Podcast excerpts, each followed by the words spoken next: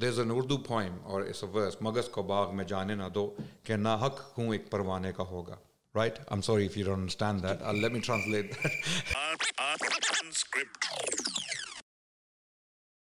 Assalamu alaikum. Welcome to today's episode of uh, the Islam 21C Unscripted podcast. Uh, I'm your host, uh, Salman Butt, and my co host today is the lovely Adil. His name's Adil. Say hi, Adil. Oh, is it on? Sorry, yes. Yeah. Assalamu Assalamu alaikum. And with us, we're joined by our brother, uncle, uh, Ustad Adil Rashid. Uh, Yeah, I think it's Adnan Rashid. I'm Adil. Adil Rashid. He's a cricketer, isn't it? Yeah. Okay, let's start again. This is Adnan Rashid, Ustad Ad- uh, Adnan Rashid, mashallah. Uh, how was your trip here? Alhamdulillah, very nice. Thank you for inviting me. Bismillah ar-Rahman ar-Rahim. Alhamdulillah. Wassalatu wassalamu ala rasulillah ma ba'd. Sallallahu alaihi wasallam. Yes. Your voice sounds really nice in these mics, mashallah, isn't it? Yes. MashaAllah. Mashallah. Allah barak alayk. Has anyone told you you've got a really nice voice? Anyone, Yeah. many people, Many people. many people. Mashallah. How was your journey here? My journey was quite. Came all the way from West London to East London. Yes, yes. And I was arduous making a lot of phone calls on the way, sending messages, talking to people, yeah. sorting few things out. So, alhamdulillah, it was a very Mm. nice journey. Mashallah. So, when you're busy doing something, you don't feel the journey, Yeah. the length of the journey. MashaAllah. Alhamdulillah. Mm-hmm. Productivity. Mm-hmm. Yes. Yeah, yeah. I find it very difficult to read when I'm being driven around. Yeah, It's same just here. I get get kind of Yeah. sick or looking at a phone or something. Yeah. So yeah. Yeah. I find it generally hard to read. no, I'm joking. We need to get out of that habit of not reading. That's a really good point to start off with, actually. MashaAllah. MashaAllah. Yeah. I mean, I've I, I- Actually, we all read. Yeah. What we don't realize is that we read a lot, uh, and what we're reading is rubbish online, Facebook posts, Instagram, and uh, other things. Billboards. We read billboards. We read. We read. We do read a lot, but we don't read important stuff. That's the problem. And on average, every single person in the world who uses mobile phones reads um, two, three pages of a book or equivalent of that. Yeah. but we're reading rubbish unfortunately. In mm-hmm. most cases i'm not saying all people are reading rubbish but in most cases we're just reading unnecessary stuff that doesn't really develop your your mind. It mm. doesn't doesn't make you think. Yeah, I think uh, that depends also what type of book you read. Because if mm. you got one of the picture books, then it's a few words per page. pop up ones. you know how i real how i realized this? Mm. Uh, actually my son musa and ali dawa was also my, like my son mashallah both of them i love them daily uh, they were having this conversation and ali was saying to musa I, d- I, I can't read i can't read and musa told him bro you read a lot you actually do read and you are on your phone maybe uh, eight hours out of the out of the ten hours we spend together. So he said, "Yeah, you're right. I do read, but I don't, I don't read important enough stuff." So Yeah. this is a misconception. We all read. We don't read important stuff. Yeah, subhanAllah. I mean, I've been to Adnan's house, and mashallah, his library is huge. there, your your front room, just alone, you had so many books. But then I went upstairs. You showed me some manuscripts of uh, kind of stuff. He's got a big collection, and his bedroom, even like wall to wall, just uh, uh, bookshelves. How many books do you have? Um, Including easily over manuscripts, three okay. thousand. Wow. Yeah. Yeah, and I hope I'm able to read all of them one day. I do read chap. I mean, whatever interests me out of those books, and I believe collecting books is um, a hobby every Muslim should aspire to adopt. Why? Because we were the most bookly people. When we talk about the Muslim civilization, the Muslim civilization was based upon this um, this notion of um, being bookly. Okay, today we have unfortunately become the most bookless people for some Yeah, reason. is that because we don't read books, or is it because we have tablets and we have things to replace the books? So we could have That's partly the reason. books, but in a That's iPad. partly the reason, but generally we have become uh, a bookless people. Uh, Do you have a Kindle as well? um, no, I read. I like to read hard copies. Yeah, I this is- mean, read from You like the feel of the of the book, and not even the feel is I, I feel more comfortable um, reading a, h- from a hard copy than than reading online or reading PDFs on the on the screen. They're kind of effective. You're not a PDF man then. Not really, not really. Unless I am really, I mean, I can't find uh, hard copies. Then I, I, I don't mind reading from PDFs. Unless it's a refutation. Yeah, yeah, that's PDF right. reputations. Yeah, PDF reputations. They're very entertaining, so you don't feel the pain. You know. So, so generally, I think we should definitely, we the Muslims in particular, and humans in general, we should go back to reading books. Yeah. Go, go back to um, reading important information that helps us improve our lives in general, so that we can make this world a better place. I think a lot of it is because of um, kind of socio-economic uh, dynamics as well. Because generally in the population, as uh, there was a program on the radio the other day about how um, the the further up on the kind of economic scale you go, the more um, children tend to read for enjoyment rather than being forced to do something. Yes. Uh, And it's, some- say it's partly because the parents have more time to spend with their kids. They Mm. can read to them, and parent, uh, they they grow up enjoying that. But Mm. if the parents are kind of struggling to make ends meet, then they're going to spend less time reading to the kids and that kind of stuff. Um, and also, they mentioned, you know, it, it's, it's very important for building certain skills like empathy, like your imagination skills. I mean, I was talk. I did a um, a youth event, you know, Night Mania. Um, I shouldn't mention like where exactly that. I was really kind of saddened to see a lot of the brothers, the kind of young people. They instead of reading, they play. Lo- they, they spend loads of time playing online games and social media, and it, you feel like they may be struggling with certain, um, you know, Social skills. Social social, skills. skills, even kind of maintaining eye contact, speaking to someone in real Yes. life, Mhm. um, that kind of stuff, and it's very sad. Yeah, How do unfortunately. you, how do you en- how would you encourage like the next generation to hold fast to, to reading as a for in, for you know for even as a hobby to to instead of kind of putting on the TV or going to social media and stuff. Um, I think parents have to lead the way, and they, they they they must start collecting books, must buying start buying books for your children. I remember as a child, um, when I was not a teenager yet, um, my mum bought me a book, and the fact that she bought me a book had a huge impact on me. I made sure that I read that book. It was on Islamic history. It was a history of the prophets. So, And- what age were you on? What I was, uh, I think I was 12 at the time. She bought me a book. She, she, she specifically bought this book for me. She came home and she said, I bought this book for you. So read it. Where were you? Which country were you? Where did I you was in grow up? Pakistan at the time. I, I grew up in Pakistan, yeah. Um, so, So, I read, it Urdu or English? the book was in Urdu. Okay. So my Urdu reading was, uh, and that book kind of got me going into reading more. It encouraged me. So parents should take the lead. They should encourage their children to read, and and not just with words. Facilitate uh, for your children. You know, facilitate uh, an educational environment for them. Give them means, uh, or take them to museums personally. Uh, take them to libraries. Uh, borrow books for them. Get them to choose books. So when she gave you the book, Hmm. Did how how did that follow through? Because a lot of parents these days they'll give they'll go Yeah. back ten books. Yeah. They'll give the kids ten books and it's all Yeah. read these. Look, we bought them as a Yeah. present. They value the book. They give the book, but then there's no follow through after that. Yeah. You see, the thing is, uh, my mom probably doesn't even remember that. She, she, you, she, I don't think she would remember that particular incident. Um, but I do because it meant a lot for me as a child. When she gave me the book, it was like out of the blue, and uh, I started reading it, and I remember the impact to this day. Uh, It's it's still with me. So these gestures, they they may be very small gestures, unimportant, insignificant for parents, but they go a long way with children. Even a simple advice to a child sit the child down, speak to the child seriously, tell the child how the world is, what needs to be done, uh, where you should start. Give a book to the child. Say, read this book. Buy simple stuff first, because if you if you're buying highly complicated stuff, academic studies of, uh, you know, pipes and and, Yeah. and maybe you know stars or, or, rockets or something like that. How to Not become that- a doctor and yeah, stuff, yeah. yeah, yeah. Nothing, nothing. Yeah, something interesting, right? So the children are kind of uh, more involved in that. I've done that with my kids occasionally, and it works. Alhamdulillah. It works, Alhamdulillah. Did So- you have a TV in your house with your kids? Of growing course, of course, we had a TV. But in Pakistan, there's only like I, one I, channel. I, I watch No, no, TV. in, in your house. Yeah, but one of the problems we're facing right now, one of the challenges is the phones and the games within those phones. So the chil- so our children are very, unfortunately, very, very, very much involved in playing these games uh, on their phones. And These games are designed to um, hijack the brain chemistry, even. Uh, Unfortunately, dopamine- dopamine and it seems and- to be working. Uh, there is very little communication between families.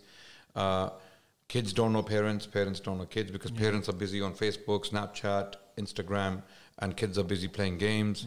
And uh, then as they grow, their interests change, and sometimes they start listening to music, and then they start make start making new friendships, and those friendships lead them to different things in life. So it's very important to have a very strong relationship very very strong relationship. So the so parents must assert their authority and limit the time of uh, children on their phones So and that- even games. Is that what you did with your kids? yes i try my best to do it. My kids the younger ones two younger ones they are uh, kind of hooked on these games. Mm-hmm. so i always tell my wife to to cut the time short How old And, are they? um, they are now uh, my daughter is uh, she's um, she was born in 2003 that would make her 16 uh, okay. And uh, Okay. my son the y- younger one uh, he's uh, he was born in 2006 so that would make him 13 so uh, 16 and 13 both of them are teenagers. And i now try to make more time for them to take them out to walk around go to museums just show them stuff talk to them about this stuff look it stimulates their minds it makes them think hold on there is a world outside of these games there is something very important happening out there we need to be part of One it One practical kind of um, piece of advice I think uh, Ustad Suhail gave was that have every day have a digital sunset. So and like beyond this time, Was it sunset or blackout? digital sunset. So beyond we call it what you want. It's not Yeah. very important.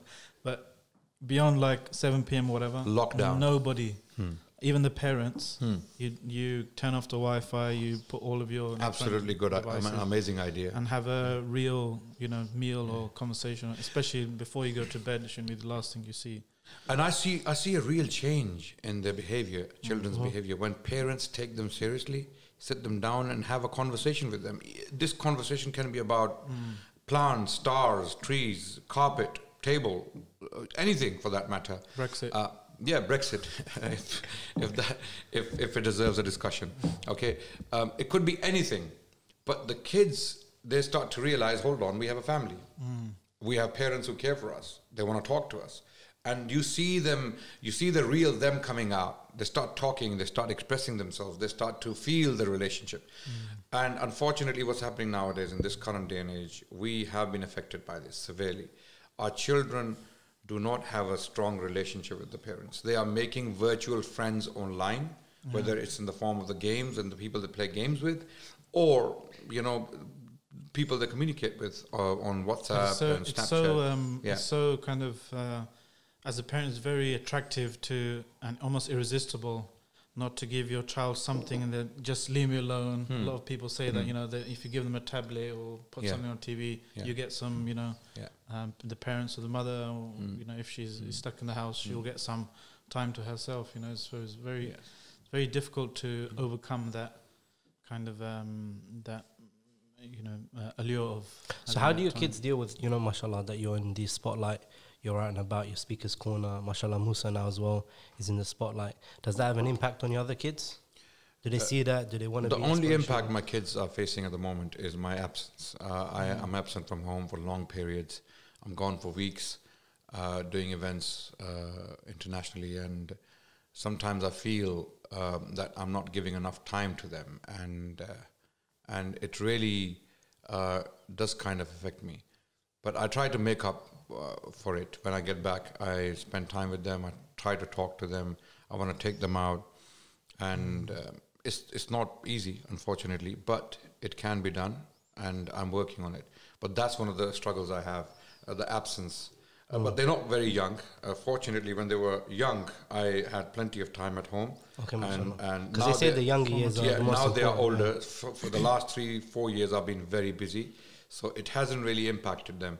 They do, they do miss me. They message me that we're missing you, want you to come back, and they feel this sense of security when I'm at home. You know, the alpha male uh, uh, is at home. Mufasa, uh, Mufasa, Mufasa is in the living room. You know, or Mufasa is in the toilet upstairs. Yeah, or Mufasa is in the bedroom. Okay, um, so it's that kind of feeling. You know, the little Simbas. You know, they. So it's it's that kind of thing. Um, they feel this sense of security, which is very important for kids to feel, and I believe this is why, uh, you know, broken families um, impact uh, the well-being of children uh, uh, to a high degree. You know why? Because children they don't they lose that sense of security, and uh, it's a very So important thing. for for like uh, younger imams, du'at and stuff that Mm. are kind of their, their families are young, would you suggest to them that they kind of not go on the kind of global tours for long expen- ex- extended periods and whilst their kids are still that that young age? You see, it's, it's not about quantity, it's about quality. As long as they have a very strong going relationship uh, with the children, uh, whereby they have uh, a very uh, you know strong communication going on, uh, whether it's WhatsApp, whether bond, it's phone yeah. calls, or whether it's the presence in person. Um, as long as they have that with the children, then it shouldn't really affect uh, the absence from home. But uh, I believe the younger the children, uh, the the the better the the prospect of um, having a stronger relationship. Because when they when they tend to get older, um, you you know you tend to um, you know find this distance between yourself and your child. Which is natural, right? Because obviously, Yes. when they're younger, you're looking after them. You can spend a lot Ex- more time with them. exactly. When they're getting older, they want to Yeah. find themselves. They're going to grow older. They're Yeah. going to have their own decisions. They want a bit of space, etc. So you want to build those bonds when they're younger. Yeah. So I, I advise that give your children priority. They are your asset. They mm-hmm. are your future. Your true legacy are your mm-hmm. children. Give as much time, quality time, as possible to them. And as long as there's quality, quantity wouldn't really impact uh, the, the, the bigger picture.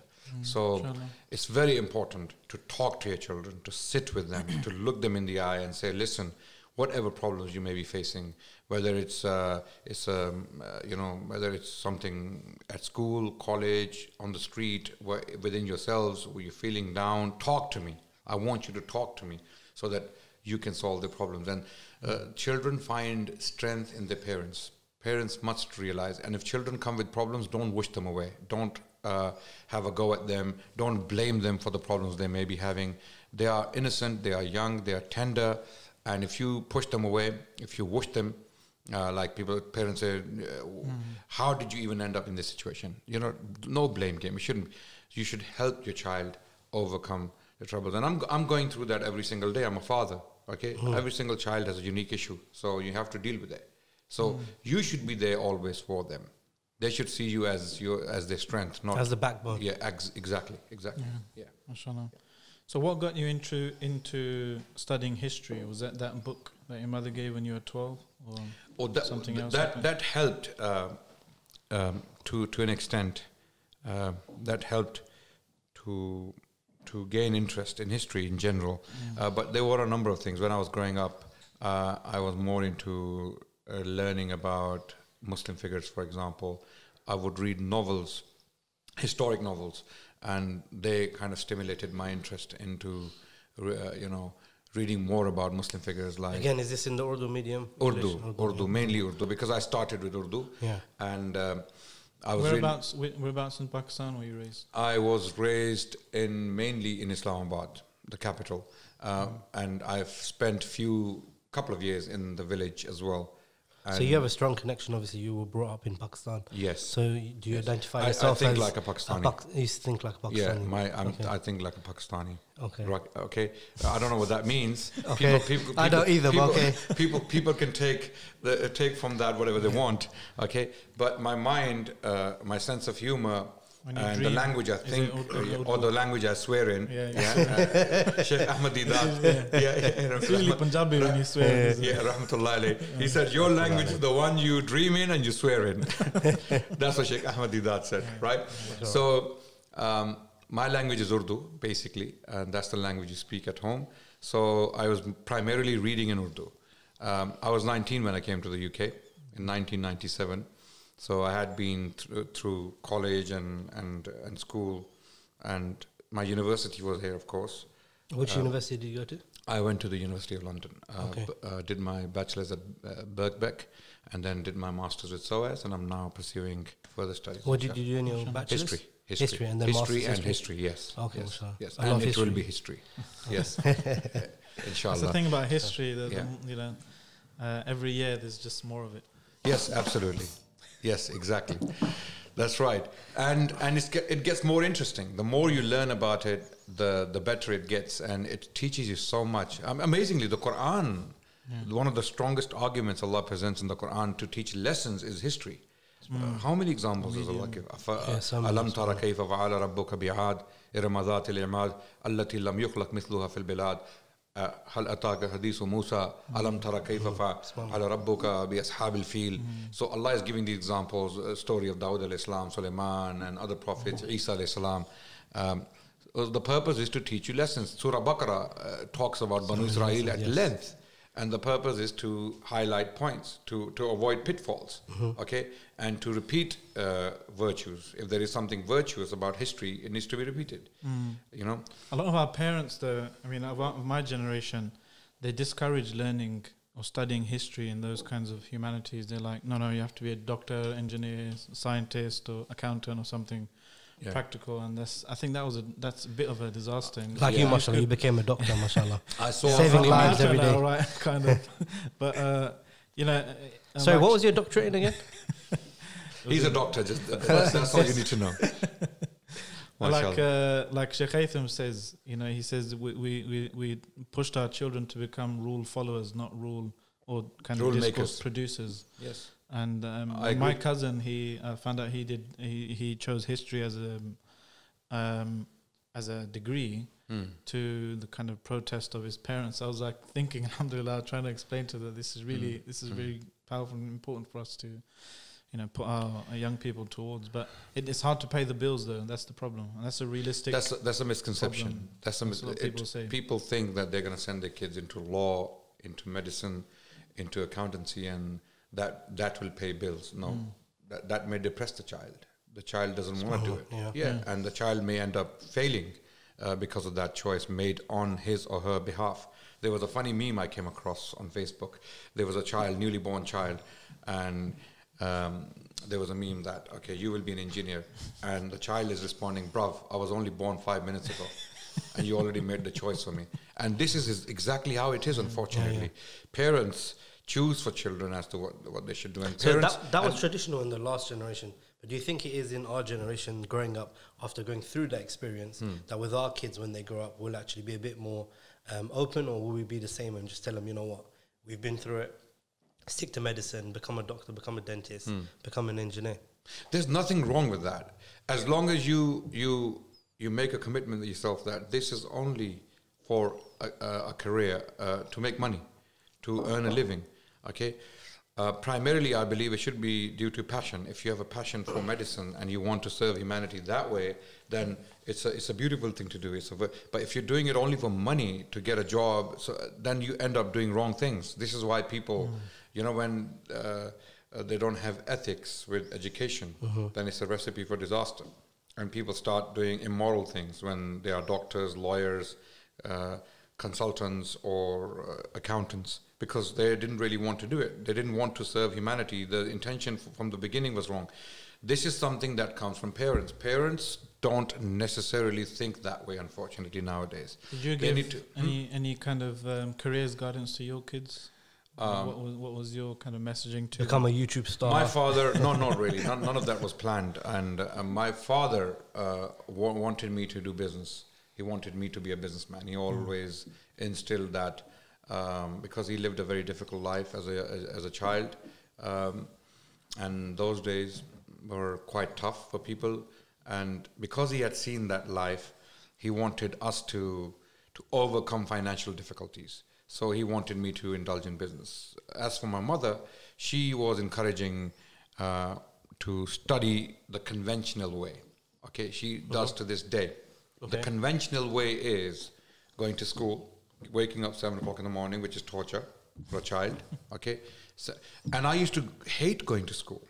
I used to hate so going the to hours in. Pakistan are different, right? So you go earlier, Yeah. you finish earlier in the afternoon, no? Yeah, two o'clock. One, two, Yeah, two. Just uh, about, yeah, one or two o'clock. Half one in, in in summer and two o'clock in winter. I think something like that. I don't even remember. Mm-hmm. So I went to school. Um, You blocked it out of your memory. yeah, That's I how bad it was. that's that's a really bad part of my memory. You know, going to school, it was like prison.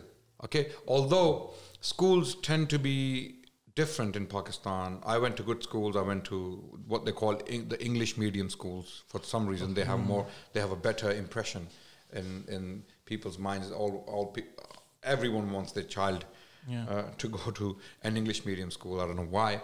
Uh, but that's the case in Pakistan. Oh, it's because the Urdu is stronger in the school, right? Uh, no, because no, no. because Urdu medium schools attend. You know, they people look down upon them. Yeah, okay, What, what are these people going to do? They are seen as pendus. Pendu is like a villager or someone backward kind of Peasants. thing. Yeah. So if you speak English in Pakistan, You can be uh, part of, crack at being part of the elite yes, later on in yes, life. Yeah. yes, absolutely. So it opens doors for you. So I went through that schooling for 12 years, and when I look back now, um, I passed all those exams. My uh, GCSE equivalent was is called metric in Pakistan. Yeah. Then my A level levels Short for equivalent. matriculation. Yeah, something like that. Yeah, yeah, yeah. I actually didn't know that until very recently. Until very Okay. recently, it was called metric. Okay, metric. Okay, I Metric. Okay, I didn't even know. I did FSc. I passed FSc. Wallahi, to this day, I don't know what it, what that means. To this day, I don't know what that That stands means for. foundation in science. I know BA, BSc. BA and BSc stands making for this up? bachelor's. Yeah, e- everything. It's like A level equivalent, isn't Yeah, it? it's, it's A-level but age. I don't know what that means, Yeah. right? This shows you. the- so, so But you I- passed. What does A levels I mean? passed. I passed. But the problem I have with that education system is that it is it doesn't help the child. I How did that affect you when you when you were the parent and your kids were now? I basically rebelled against that education system. Okay. And my theories may be unconventional. I don't want to use the word radical because of the connotations it may come with today. Yeah. Uh, my theory on education is unconventional. Okay. I don't like this colonial educational system which was imposed upon us um, by the colonial rule and we adopted it as uh, revelation from Allah. Okay. We need But to go didn't back it to give suit to you though when you grew up that you went to a Pakistani school? If you had gone to a school in the West, maybe you would have been a lot less um, astute to maybe some of the things you are today. I, I don't think so. The education system is the same. The system is the same. The curriculum, the curriculum is quite similar. So, if you were to put my math, maths book today in front of me, mm-hmm. mathematics, which I passed mm. r- r- with relatively good numbers, good marks, mm-hmm. right? I will fail. I passed it. I went through that system. I do not remember a word from my books I covered in my GCSE Yeah. equivalent or A level. Because they, they, uh, the schooling system Hmm. was made to produce um, workers to serve the industrial revolution, exactly. conveyor belts. Of, you know, Exactly. So I called. I call, this is for right, rightly so. I called once in one of my public speeches in Pakistan. I called the system poultry farm, yeah. and they were like, "Wow, what?" Yeah, I said because chicks are being produced. They come out of eggs and they put mm-hmm. they're put through a mm-hmm, system, mm-hmm. and then the cycle is running non-stop. Okay, and this is exactly what it is. It's not producing leaders. Where are your leaders? Oh. If your schooling system is powerful, it's if it's producing intellectuals, leaders, scholars, morally upright uh, individuals. Where are they? So if Pakistani education education system is producing all those people, where are they? Unfortunately, we don't have that leadership in the world, and it's never too late. So that's why I, I highlight this issue every time in, uh, I'm in Pakistan uh, in my public appearances. That we, as Muslims generally, and Pakistanis in particular, because I'm speaking in Pakistan, should take the lead, or in Bangladesh, or in in, in Algeria, Morocco, or any Muslim country for that matter. We need to think global, right? Where are our Muslim leaders when it comes to uh, defending, um, uh, you know, the wildlife, for example? Okay. I wasn't expecting that one. That yeah, yeah, yeah, yeah, yeah, yeah. This is. I'm serious. I thought you were going to that. say Uyghurs. Yeah. Gurs, No, no, no, no, no, no. Muslims, Wait, this is this is this is where we have lost the plot. We keep crying about human catastrophes that are taking place around the world, which is fine, which is fine. But these human catastrophes are taking place because we are not looking at uh, other major issues that need our attention immediately. For example, okay, elephant poaching in Africa.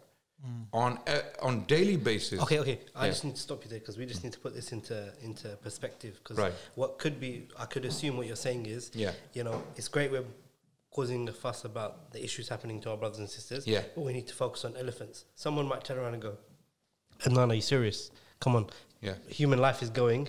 Hmm. Once that's fixed, then we'll hmm. focus on the animals and focus on everything else. Or are you saying we Or should I be think- thinking With everything that's, into that's to be taken for granted? I- and yeah. I believe when we look at uh, minor things, what you deem minor, uh, major things will never take place. They will never excellent. happen. Right. Okay, this is my this Yeah. is my point. Good, yeah. So if you start looking at, for uh, let's say, if, uh, there's an Urdu poem or it's a verse, Magas ko baag mein jaane na do, ke na hak hoon ek parwane ka hoga. Right? I'm sorry if you don't understand that. Uh, let me translate that. let me translate that. I Okay, know what the words not- mean, but I don't know what they mean together. the poet said, "Do not let a bee go into the garden because uh, a moth will die in vain." So, what's the connection of bee, the bee going into the garden, and a moth dying? Because the poet is making a connection between the bee uh, going to the garden, taking juice from the flower, coming back to the hive, producing wax. From wax will come a candle. The candle will burn. A moth will come and sacrifice itself on the candle on, on light. Right. That's so the deep. poet That's is making deep. that connection. So deep. prevention is the mother of cure. Yeah, so but if the bee prevention but is in bee- looking at minor issues. But if the bee doesn't get the pollen, then the Yeah. bees will die. And if the bees die, it's someone well, issue. well, you're getting It's into the cycle of life. You, you see, poet, this is why poets talk in metaphors, right? This is not act, actual. Yeah. He's not saying don't let the bees live. He's Yeah, I'm a bit of a He's making a point. He's making a point. He doesn't believe in qiyas. Okay. I do, I do. what are you talking about? So, so the point is, if we start looking into like, the, look, we the Muslims, Yeah. we shouldn't be in this place in the first place. We shouldn't be in this condition. We shouldn't be in this state where, you have to, Mm. where we have to talk about Kashmir, Palestine, Rohingya, Mm-hmm. and, and, and what's happening in China with the Uyghurs and all that. You know why we ended up in this state? Because we forgot about um, um, closer, you know, issues closer to home. For example, uh, our families, okay, taking care of our kids, educating them, producing leaders out of them. I was just uh, reading a message actually Yeah. from uh, the Islamic Council of Europe. They sent it on their Facebook page. Hmm. It was about if you can't unite your family, then how can you unite the ummah? Yes, you can't. Absolutely. Absolutely. If you can't run a family properly and you're talking about khilafah, you're talking about uh, ruling a country, you're talking about, you're giving fatwas on militaries around the world, you're giving fatwas on how governments uh, communicate uh, at the UN, for example. And every single Muslim person you meet uh, um, in a discussion, unfortunately, is a philosopher, political philosopher, right? But when it comes to, when you look at their home, the sofa is ripped, the, the carpet is dirty, the toilet is broken, the ch- child is on the street selling drugs or something like that, unfortunately. So, where, I mean, f- stop talking about Palestine, Kashmir. I mean, not that we shouldn't, we should talk about the solutions we have. Because I was gonna ask you a question on Yeah. Kashmir, No, no, we're coming to that. Yeah. We will definitely talk about that. But I'm saying there are things we are ignoring, neglecting that are closer to us. We have more power to fix those things Mm-hmm. Exactly. than we do. Uh, um, you, than we. So it's like the yeah, circle of influence compared to your circle of Concern. concern. concern or ambitions or aspirations or whatever uh, you know you want to put it under. So that's why I talk about uh, you know when Muslims start to take leadership uh, and uh, on all fields in the world, okay, where we are supposed to be taking le- leadership. For example, Allah Subhanahu wa Taala tells us in the Quran in Surah Al-Anbiya. وما أرسلناك إلا رحمة للعالمين أعوذ بالله من الشيطان الرجيم وما أرسلناك إلا رحمة للعالمين Allah told the Prophet that we have sent you not except as a mercy for the worlds the word, the, the word here is worlds. It's not uh, only the Muslims, only the Kashmiris, only the Palestinians, only the Rohingyas. Worlds means anything that exists on this planet uh, that you can reach. Yeah. Anything that you, uh, anything you have uh, have uh, influence on. For example, right? So when it comes to uh, protecting whales, for example, elephant poaching or endangered species in in, in Pakistan, in Australia, in Braz- um, Brazil, in the Amazon begin jungle. to take your stewardship of the earth more seriously. Exactly, absolutely. We need to be seen on climate. You know, for example, climate change. Where are the Muslims? What are the Muslims? Muslims are crying about their little, you know, things here and there, and we, this is why we we ended up with these. these- If we produce leadership, who's taking the leadership on these issues? I just mentioned who's who's taking predominantly non-Muslims, white non-Muslim. Uh, you know, either Europeans, Americans, Canadians. Australians. Yeah. It's, it's, Yeah. it's predominantly white people, which is great. Good for them. I mean, this is something good, great about uh, people from the West, right? That's why they don't have to face all these major catastrophes around the world. I believe their home is, uh, uh, you know, they have a level of justice Yes. to the earth Yeah. and to those people around Yeah. them, which is maybe protecting them from the same things. Although have a lot of this destruction was caused by colonial powers, there's no Yeah. doubt. I mean, wildlife destruction was caused by colonial pow- caused by colonial powers. You know, Capitalism. colo- yeah, exactly. Capitalism is one thing, but colonial rule in Africa and India, you know, they simply wiped out the wildlife because they would go for fun to shoot down tigers, elephants, uh, Uh, buffaloes, native lions. human beings even. Uh, yeah, exactly. Native human beings as well. But it's never too late to wake up. Now, uh, something has happened. Uh, things have changed in the 20th century. People woke up. Hold on. We have a responsibility towards this wrong we have done to the world. We need to fix it. And they, a lot of people have come forward. They've taken responsibility. My question is, where is the Muslim manifestation of mercy? Allah has made us the manifestation of that mercy He promised in the Quran. But But Prophet ﷺ passed away 14 uh-huh. centuries ago, right? Uh-huh. We are that manifestation. We are to be that manifestation. Once we start campaigning on these issues, then what do you think? People who are campaigning for elephants, they won't campaign for Palestine. They won't campaign for Kashmir. They will, of course they will. It is but natural for people to feel uh, a sense of priority, a sense of responsibility towards these global issues. The reason why people are so sluggish and, and, and ignorant or negligent about these causes, these major causes we talked about, is because they don't look at these not so important issues. It's kind of um, uh, like uh, an argument Uh, min bab al-awla. So like if oh. like Allah says don't say Yes. yes. to your parents. Yes. So it encompasses anything greater than that. So Absolutely. if your if your concern is even injustice towards animals Yeah. or the environment, Anything above then that is you're going to be be, yeah. hypersensitive towards any w- bigger injustice. uh. Absolutely, absolutely, amazing point. Look at the Prophet sallallahu alaihi wasallam. He's saying he's telling us there was a sinner from Banu Israel, a woman, Baghiyun min Baghaya Banu Israel. Mm. She was sent to Jannah. She was forgiven by mm. Allah for one kind gesture towards a dog. She descended into a well. She gave uh, little water. This dog dying of thirst. Uh, next to the well, she saw the dog. She felt mercy for the dog. She descended into the well. She gave that water. She may have committed major sins. She may have done big things in her life because the, the way Prophet described her, "Baghiyun min Bani Israel," right? But Allah forgave her for that kind gesture. So these kind gestures towards animals, the Prophet ﷺ talked talked about not burdening the camel because once when you will burden the camel, You'll burden you will people. burden humans, Yes. right? And when you will burden humans, you will start killing them. It's not far. Like you mentioned, mm. the right of parents in the mm. Quran, Allah talks about wabil wabil walidaini ihsana, right? Mm. So if you are disrespectful towards your parents, the next uh, in line is the Prophet himself, and then Allah, the Quran, and all these things. You're not you're not far from that. This is why Allah Subhanahu wa Taala draws these lines. Don't cross these lines. Okay, once you cross one line, the next line is not far. Subhanallah, yeah, yeah. You see, so this is why we need to start looking at the the, the planet. Uh, we, the Muslims, need to have a bird's eye view of the planet. We don't. We, once we start focusing on exhausting our our, our means and our uh, you know finances on one particular cause, uh, because it's a human catastrophe.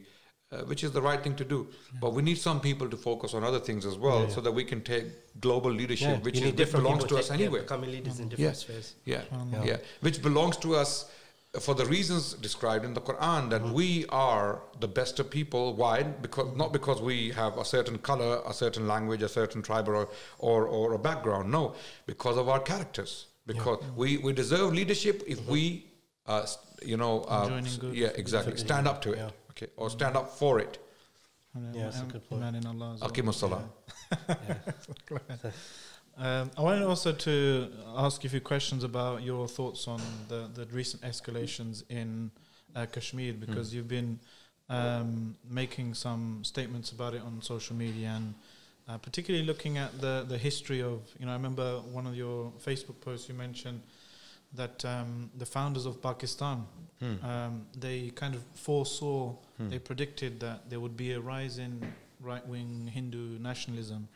So that's one of the reasons, you know, behind campaigning for a state for for Muslims. Oh, really? Okay. Uh, I didn't know that. I mean, what was um? So I mean, so just let's just uh, recently there's been a acute escalation uh, of rhetoric and they've, they've um, in, in India uh, against the Kashmiris. There, there's been a sense of panic. A few brothers and sisters we've been talking about uh, over there in Kashmir, in, in, in India as well. They've been talking about you know the very precarious situation they're feeling. Can you describe what what's been happening, and then maybe we can look at the. the You see, uh, to understand what's happening uh, happening in India today, one must study the history of India from ancient times, like going back to maybe at least a thousand years back. To start studying what was happening in India then, Mm-hmm. right? Um, and why did the Muslims feel this sense of uh, fear from the extreme uh, element within the Hindu community in India? Uh, because Muslims had uh, existed or coexisted in uh, India with Hindus for over a thousand years, right?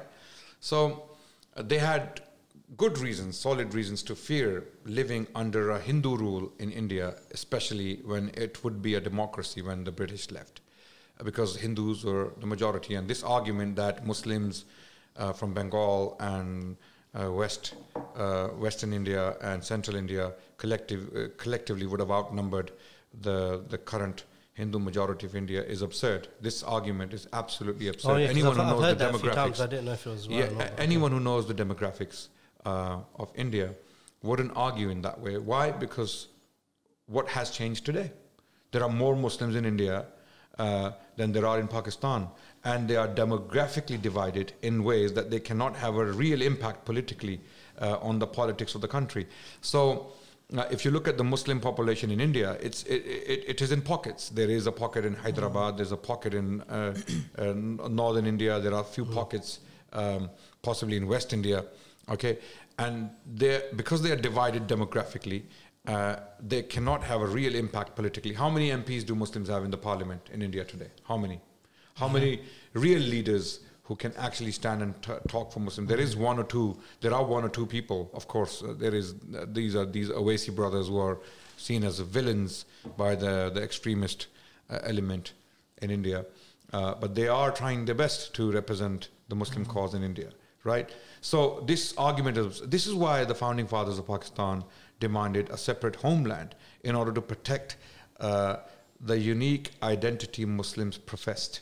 Um, uh, Muslims were different to Hindus, of course. Uh, Muslims, uh, Was Although Hindu Hmm. a coherent kind of no, group? Uh, Because the- I, I get the you see- impression sometimes that Yeah.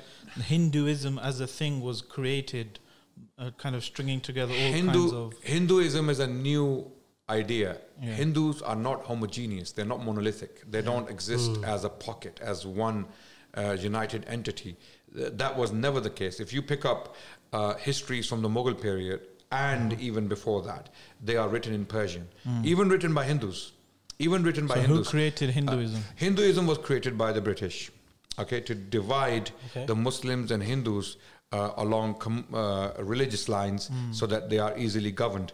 And uh, the British uh, uh, establishment, colonial establishment, favored uh, Hindus over Muslims because they feared that Muslims who have lost power in India will try to come back to, to, to or they will try to claim back that glory once they once had in India. So that was the reason why uh, the British political establishment favored Hindus, and Hindus were appointed in important positions even in the 19th century. So the, the War of Independence or the Indian Mutiny uh, of 1857. Um, Depending who you ask. uh, exactly, absolutely. D- depends on perspectives. Um, uh, caused the Muslims to be marginalized. They were completely sidelined uh, because the British blamed the Muslims entirely for that mutiny, even though it was sparked or initiated by Hindus. The Hindu garrison at Meerut in India in 1857, it was actually started by a Hindu uh, soldier within the British East India Company um, army. His name was Mangal Pandey, and he initiated the rebellion. And it then, then it grew to other regions of northern India. And then the Mughal emperor, who was a puppet already uh, anyway, mm, was forced into it by on gunpoint. Some of these mutineers they came and they occupied Delhi and they forced the emperor to take leadership because they didn't have a leader. They didn't have a leader, so they wanted some kind of central leadership. So the blame was put on Muslims. Cut, to cut the long story short, and Muslims were thenceforth completely marginalized from important positions. They were given to Hindus. Uh, Muslims lacked education. For that reason, people like Sir Sayyid Ahmad Khan, uh, who had some erroneous ideas on Islam. Unfortunately, he, you know, kind of sparked many controversies when it comes to his theological views. But when it comes to his leadership for the Muslim community in India, he was very sincere. He wanted good for the Muslims. So, for that purpose, to that end, he established this uh, college called Anglo-Muslim college in a place called Aligarh, which later on uh, know, came to be known as the Aligarh University, the Oxford of Muslims in India, basically, right? And the Aligarh University produced many intellectuals because he could see, Sir Sayyid could see, Sir Sayyid, his name was Sayyid Ahmad Khan. Uh, Sir was the title given by the British establishment to, to him for his achievements, right?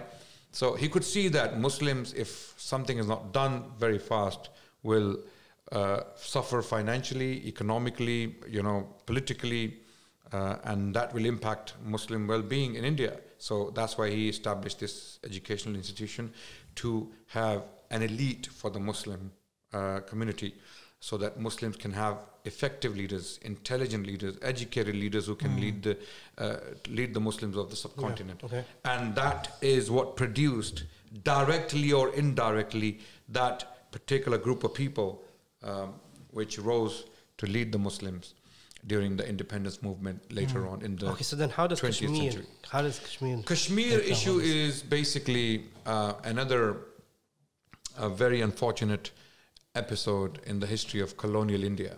Uh, Kashmir is predominantly Muslim, Yeah, right? okay. Kashmir was governed by Muslims for over a thousand years. Again, uh, Muslim uh, sultans uh, had direct rule over Kashmir. Okay, in fact, we can find coins to this day uh, from the Mughal period minted in Kashmir. In Srinagar, you have um, uh, the Mughal Emperor Jalaluddin Muhammad Akbar. Um, whose- his coins were minted in Srinagar. okay, I, I, I possess them in my personal uh, coin. By, by the way, I'm a coin collector as well. Oh, yeah. You missed that out. Okay, he did. so I have a huge coins collection, uh, mainly focusing on Muslim dynasties, Muslim civilization, and then Okay, other um, regions as well. What's the oldest coin you have? Sorry, Mm, Umayyad? no Greek, um, Greek. Okay. fifth century BC. Athens. Yeah, yeah. So um, Srinagar. There are coins minted in Srinagar. Then we have uh, coins minted during So the reign of a- Jahangir, Shah Jahan, Aurangzeb. I possess. I, I have these coins in my personal Oh, wow. collection. Okay, What's your minted in address? Kashmir. Kashmir. Sorry. What's your address? My address is unknown. Actually, I don't keep all my coins in one place, by the way, if anyone's thinking something, right? Okay. Uh, so anyone who collects coins seriously would know that much. Okay. So, Yeah, I, must admit, I just collect coins for kind of spending them. okay. But you can't do that anymore because they don't have any value. It's unfortunate. So Kashmir has been there as Muslim territory for a very long time. Mughal emperors would go there for uh, you know uh, rec- recreational purposes. They would go and spend their time there. If if, if, if an emperor uh, felt uh, sick or ill, they would make their way to Kashmir. I mean, there are so many examples. Then after the Mughals declined. Um, other dynasties came in. For example, the Duranis, the Afghans, right? Okay. Ahmad Shah Abdali, um, or also known as Ahmad Shah Durrani, uh, he governed Kashmir directly. There are coins Was that after the Mughals? after the Mughals. After the Mughals. It was before the Mughals? So how did how was Kashmir lost from? I mean, how did Muslims lo- lose control of Kashmir, which is predominantly Muslim? Demographically, Kashmir is a Muslim territory. Okay, I would say over eighty percent of the, the, the population is Muslim, right? So when India was divided by the British uh, colonial establishment, Kashmir would naturally come to Pakistan, right? But Kashmir was a semi-independent territory ruled by uh, Hind, a Hindu family called the Dogras. Okay, this Hindu family got the the control of uh, Kashmiri territory in the mid 19th century from the Sikhs, because Maharaja Ranjit Singh uh, again is going to be a very long history lesson, and I'm going to shorten it uh, so that people understand where we're coming from. Uh, Sikhs um, uh, governed parts of India, particularly Punjab, the Punjab region, for nearly 50 years. Okay, uh, Maharaja Ranjit Singh, who was born in current day Pakistan, Gujranwala. Okay, uh, he rose to unite, or he took leadership as uh, as a young man of the Sikh um, divided um, military orders. He united them. There were 12 uh, different orders in different parts of Punjab, okay, of the Sikhs, and they called them mithals. Mithal actually means a group uh, of yeah. people who are. It's like a military group. So they would go into different territories, rob, plunder, and this is how they lived, right? So Ranjit Singh united all these 12 groups and became the leader, and he took Lahore from the Duranis. Okay, so after he occupied Lahore in 1799, uh, thenceforth he governed uh, with an iron fist parts of Punjab, and at one point he was governing territory from Peshawar to Multan. Wow. Okay, yes, uh, and he governed for 40 years. He died in 1839. Cut the long story short, within 10 years, his empire um was uh, dismantled, and there were two Anglo-Sikh wars. The British had their eyes on the Punjab, which is a very fertile Yes, region, very fertile, and yeah. it was producing uh, Rice, sugar. a, a lot of things. A lot of things. Yeah. So the British had their eyes on the Punjab.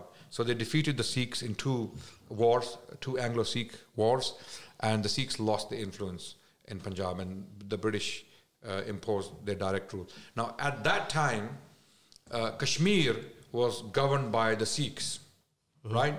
Uh, Kashmir was occupied by Maharaja Ranjit Singh, and there are coins minted in Kashmir in the name of Maharaja Ranjit Singh and his sons, Sher Singh, and you know others who came.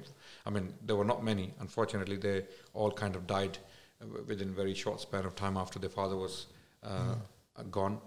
So Kashmir became a territory ruled by the Sikhs. But then the governor of Kashmir was Hindu. His name was Gulab Singh. Okay, uh, Gulab Singh was directly attached to the court of Maharaja Ranjit Singh in Lahore. So when uh, things went wrong uh, upside down in the center, Gulab Singh uh, announced his independence, and they came to be known as the Dogras. Okay, this was the Dogra family. So there was now direct rule of the Dogras. Um, Over- They- over they the don't- valley of Jammu and Kashmir. which Okay. is predominantly Muslim population. population is still Muslim. Okay. Predominantly, over 90% is still Muslim. Okay, so uh, from then to 1940s, when India was basically split into two halves mainly, um, the, the the family still continued to govern, even as um, as a tributary uh, power. Uh, I mean, they they were like under the protection or you know how can I put it? It was like a vassal state, Yeah. right? So the overruling power was the British uh, colonial establishment. So Maharaja or the Raja of Kashmir at the time of the partition was Hari Singh, one of the descendants of Gulab Singh. Uh, Jinnah approached him for the reason that Muhammad Ali Jinnah. Muhammad Ali Jinnah approached him in 1947 or before that that Kashmir is a Muslim territory. It the population is all Muslim, so it would be only fair for you to join Pakistan, right?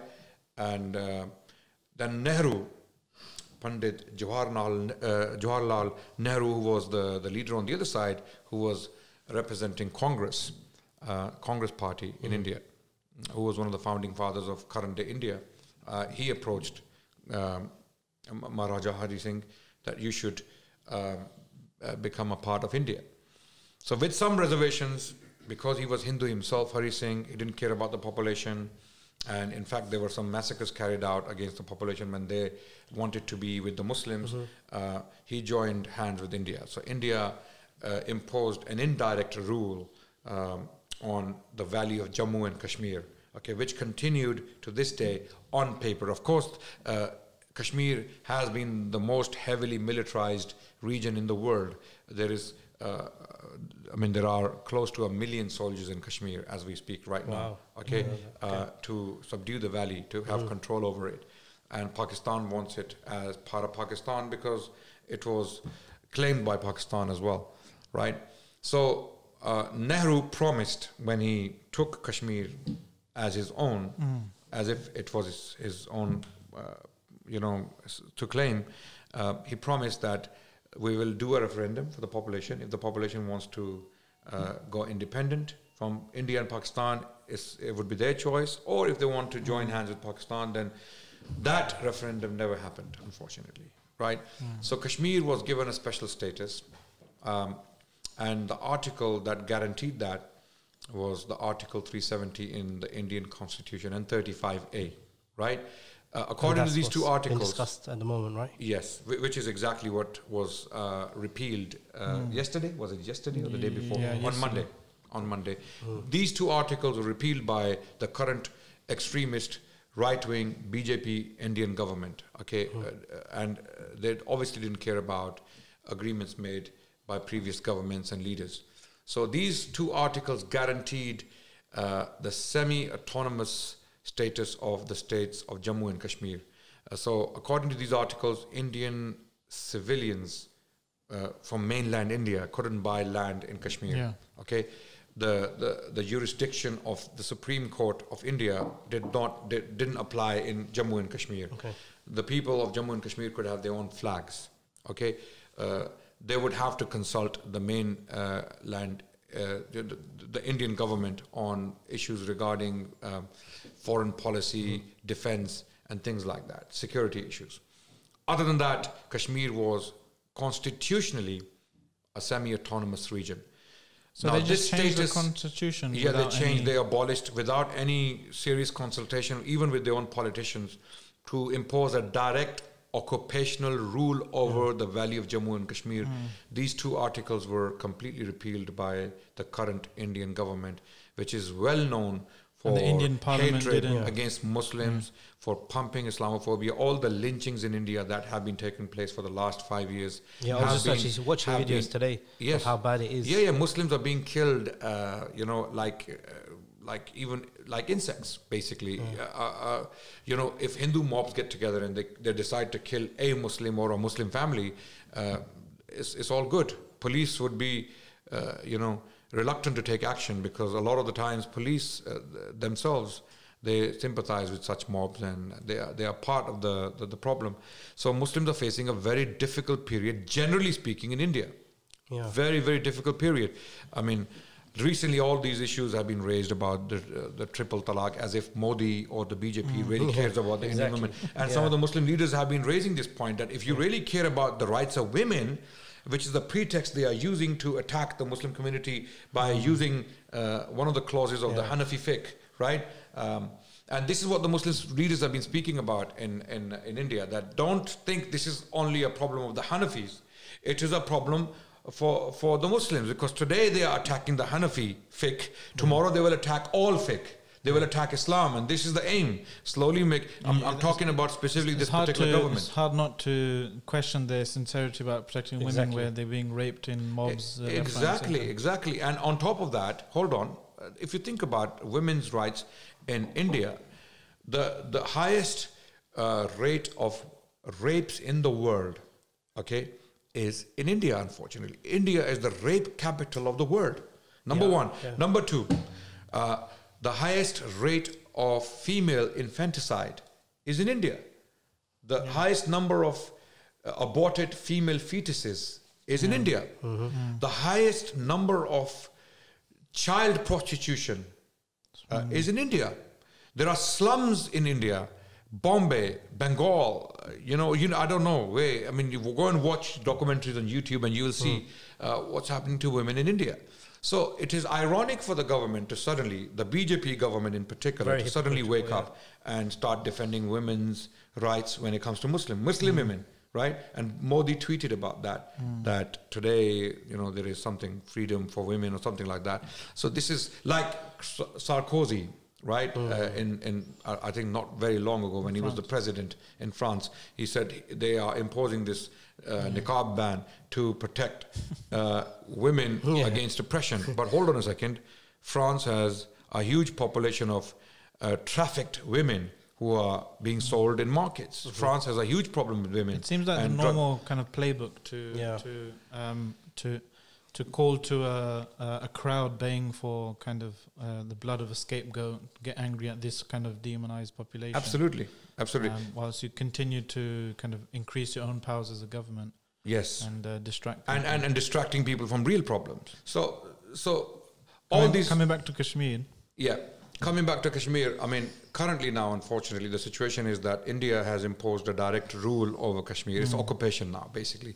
It's completely ignoring all the previous treaties and agreements and going against all the United Nations, the United Nations resolutions and and all the advice of uh, international leaders and requests from Pakistan and Kashmiri leaders uh, and even Indian politicians within India. Rahul Gandhi, the leader of uh, Congress Party, which is one of the biggest parties in India, has severely criticized this move, and he has warned that this move will potentially divide India. and uh, big things may happen. It's a kind of global lurch to the right of many different um, uh, USA, uh, many different um, European uh, countries, uh, Israel, India. far They, right, they keep yeah. to be. f- They seem to be forming like a nexus of uh, further populist right wing kind of anti. Yes. Muslim anti-immigration rhetoric. Yes, absolutely, absolutely. But like for the people of Kashmir, I don't know what this means. We have no idea what's going to happen to them. And mm. Indian Army is unfortunately known for committing atrocities in Kashmir. It is well documented. I'm not even making this up. This is not because I'm speaking as a Muslim. My bias is speaking.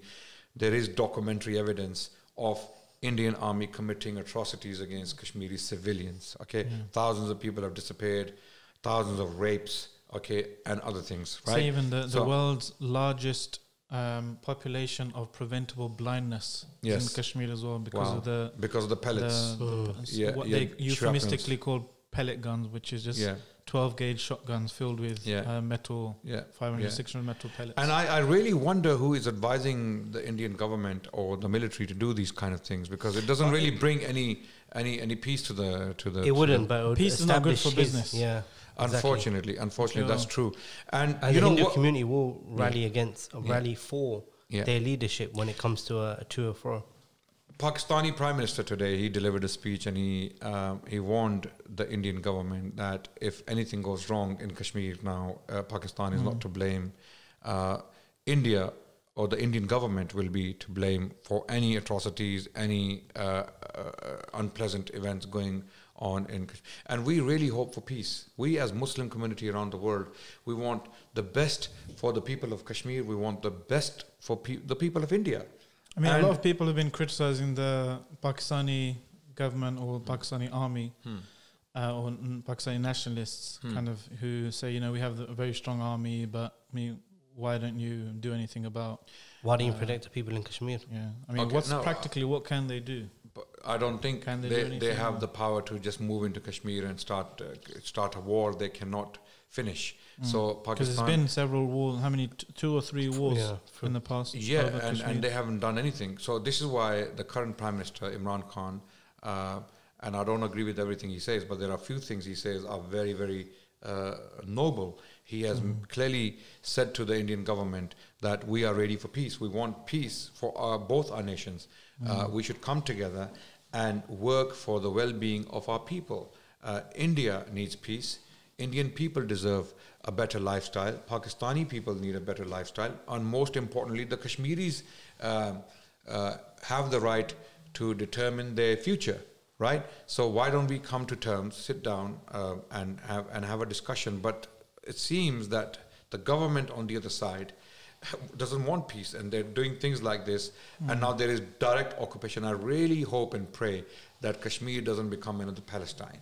I really, really hope and pray that there is a resolution. But unfortunately, facts on the ground uh, are telling another story. do you think? And- do you think this is what we're witnessing? Is the kind of the death pangs of the nation state model here, and these types of uh, is is India too big to be a single kind of coherent state? Uh, it- it is. I mean, I don't know um, what to say on this, but it is clear that uh, the Indian government, current the current government, the, why I keep saying the current government, it is ruled by a specific group of people, and they are known for their bigotry. They are Yeah. known for their hatred towards Muslims. They are known for their hatred towards Sikhs Yeah. and Dalits.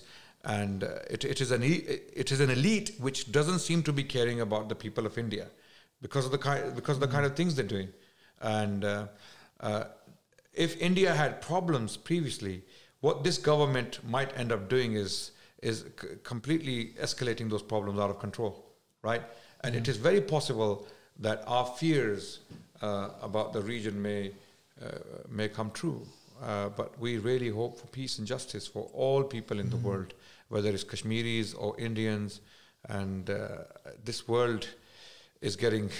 So, in you know, terms of the brothers and sisters watching the podcast and everyone out there, what can we do to get involved to do something for the? I, I advise Muslims around the world today to again not be, uh, you know, not have this knee jerk attitude towards global politics. Rather, we need to have a long term strategy, globally speaking. We need to have more people in journalism. We need to have more people educated. We need to have more people uh, taking leadership around the globe, whether it's politically, economically, um, and you know, uh, in other fields uh, that that are important. Power shaping, power making uh, positions. Okay, this is where we are lacking. We have many intelligent people. We have many doctors, engineers, accountants. We need more thinkers. We need more politicians, noble politicians. Right? When you use the word politician, uh, people think it is a liar, a hypocrite, a deceiver. okay, and uh, a number of people come to mind. Right? Okay, and I don't want to mention the names. Right? But I'm not talking about that. I'm talking about politicians. Uh, you know, Omar bin Khattab. Right, uh, Abu Bakr as-Siddiq radiallahu anh, Uthman and Ali. Some of them were successful, others were not. But the point is, we need to have nobility of character, and when we show that nobility politically on the political scene, the world can see that there is an alternative. We don't have to elect uh, uh, people with yellow hair. You know, uh, we, we, don't have to Yeah, elect you don't them to have to, power. they'll become your, uh, leaders yeah, anyway. Yeah, I mean, when I say yellow hair, I, I don't have anything against yellow hair, but there are, you know, the people I'm talking about, right? Funny looking people with funny characters, in their hair. um, Yeah.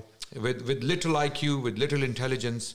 Uh, we don't have to elect these people to power. Okay, there are other alternatives. We need to produce those alternatives. So Muslims need to take lead wherever they may be in these fields. Okay, uh, we blame the governments, we blame uh, the Middle Eastern governments, we blame our own governments, uh, wherever they may be. But the question is, okay, uh, you are just another man having popcorn, sitting in front of the TV, watching news, and blaming, blaming, blaming. Okay, where's the solution? The solution is in you. Get up, wake up, go to the university, go and launch a YouTube channel and start talking about politics and don't cause disasters and blunders. I mean, we don't, we don't want ignorant people talking about hmm. topics they haven't. Study, educate yourselves, Read. get to know the world and talk Yeah. about it. And then you will become leaders, inshallah. Mm, inshallah. And also, you know, we're in the last, the first 10 days of the Hijjah, also hmm. make dua. Uh, imagine. You know, all these millions of people in Yes. Hajj, the Hujjaj, you know. Absolutely. If you're watching, I don't know why you're watching while you're in uh, Ihram, but it's not haram, inshallah. But if you're watching, remember to make dua for brothers and sisters in Kashmir, Palestine, Everywhere around the world, yeah. East Turkestan, everywhere. Uh, subhanallah. And before we end, a very quick note that we as Muslims, we represent a civilization, right? We don't represent a particular ethnicity or, or a particular language or a particular piece of land. Mm-hmm. We represent a civilization. It is a living civilization. It started with the advent of the Prophet of Islam, sallallahu alaihi wasallam. It has a unique feature. Mm-hmm. It has a unique character. We represent that civilization. We represent our poets, our authors, our libraries, our hospitals, our our street lights in Cordoba. We represent our philosophers in Baghdad. We represent our theologians in, in Damascus. We represent our artists, for example, calligraphers in India. We represent all of that. Islamic civilization is absolutely beautiful. And this is what we need to highlight. We need to show the world that you can't just jump from a bunch of extremists straight to the Prophet and link them to the Prophet. No. If you want to talk about the Prophet, then you start talking about what took place of the between the 21st century and exactly the rich history of the Muslim civilization or the Islamic civilization, if you want to call that. Jazakallah. I'll I'd like to continue the I conversation. would it's as very uh, interesting, but unfortunately, we have to wrap up. Jazakallah khair, brothers and sisters. For We have to take uh, Adnan to uh, We dinner. have to take him to eat as well. Mashallah, he's probably very hungry. We'll take care of that now. Now you're stepping into our field of expertise. MashaAllah. Okay. Uh, Jazakallah khair, brothers and sisters, for watching uh, and listening. Please uh, give it a like and share if you're interested. Um, if you didn't like it, then go easy on us. We have very fragile egos. Um, you might have noticed we're also on iTunes, um, Google Play Podcasts, wherever you get your podcasts. Inshallah, we should be now. So please give it a, you know, um, however you like it, five stars, whatever, you know, if you want. Uh, unless it's, it gives you the choice of 10 stars, and go for that one. But uh, yeah, I've been your host, Salman Bat. This is Adil Rashid, Adil uh, Ali, Adnan Rashid. We Won't get mixed up again. But uh, Jazakallah khair for joining. Jazakallah khair. Assalamu alaikum. wa rahmatullah. Assalamu alaikum. Assalamu alaikum wa rahmatullah. Un- un- Unscripted.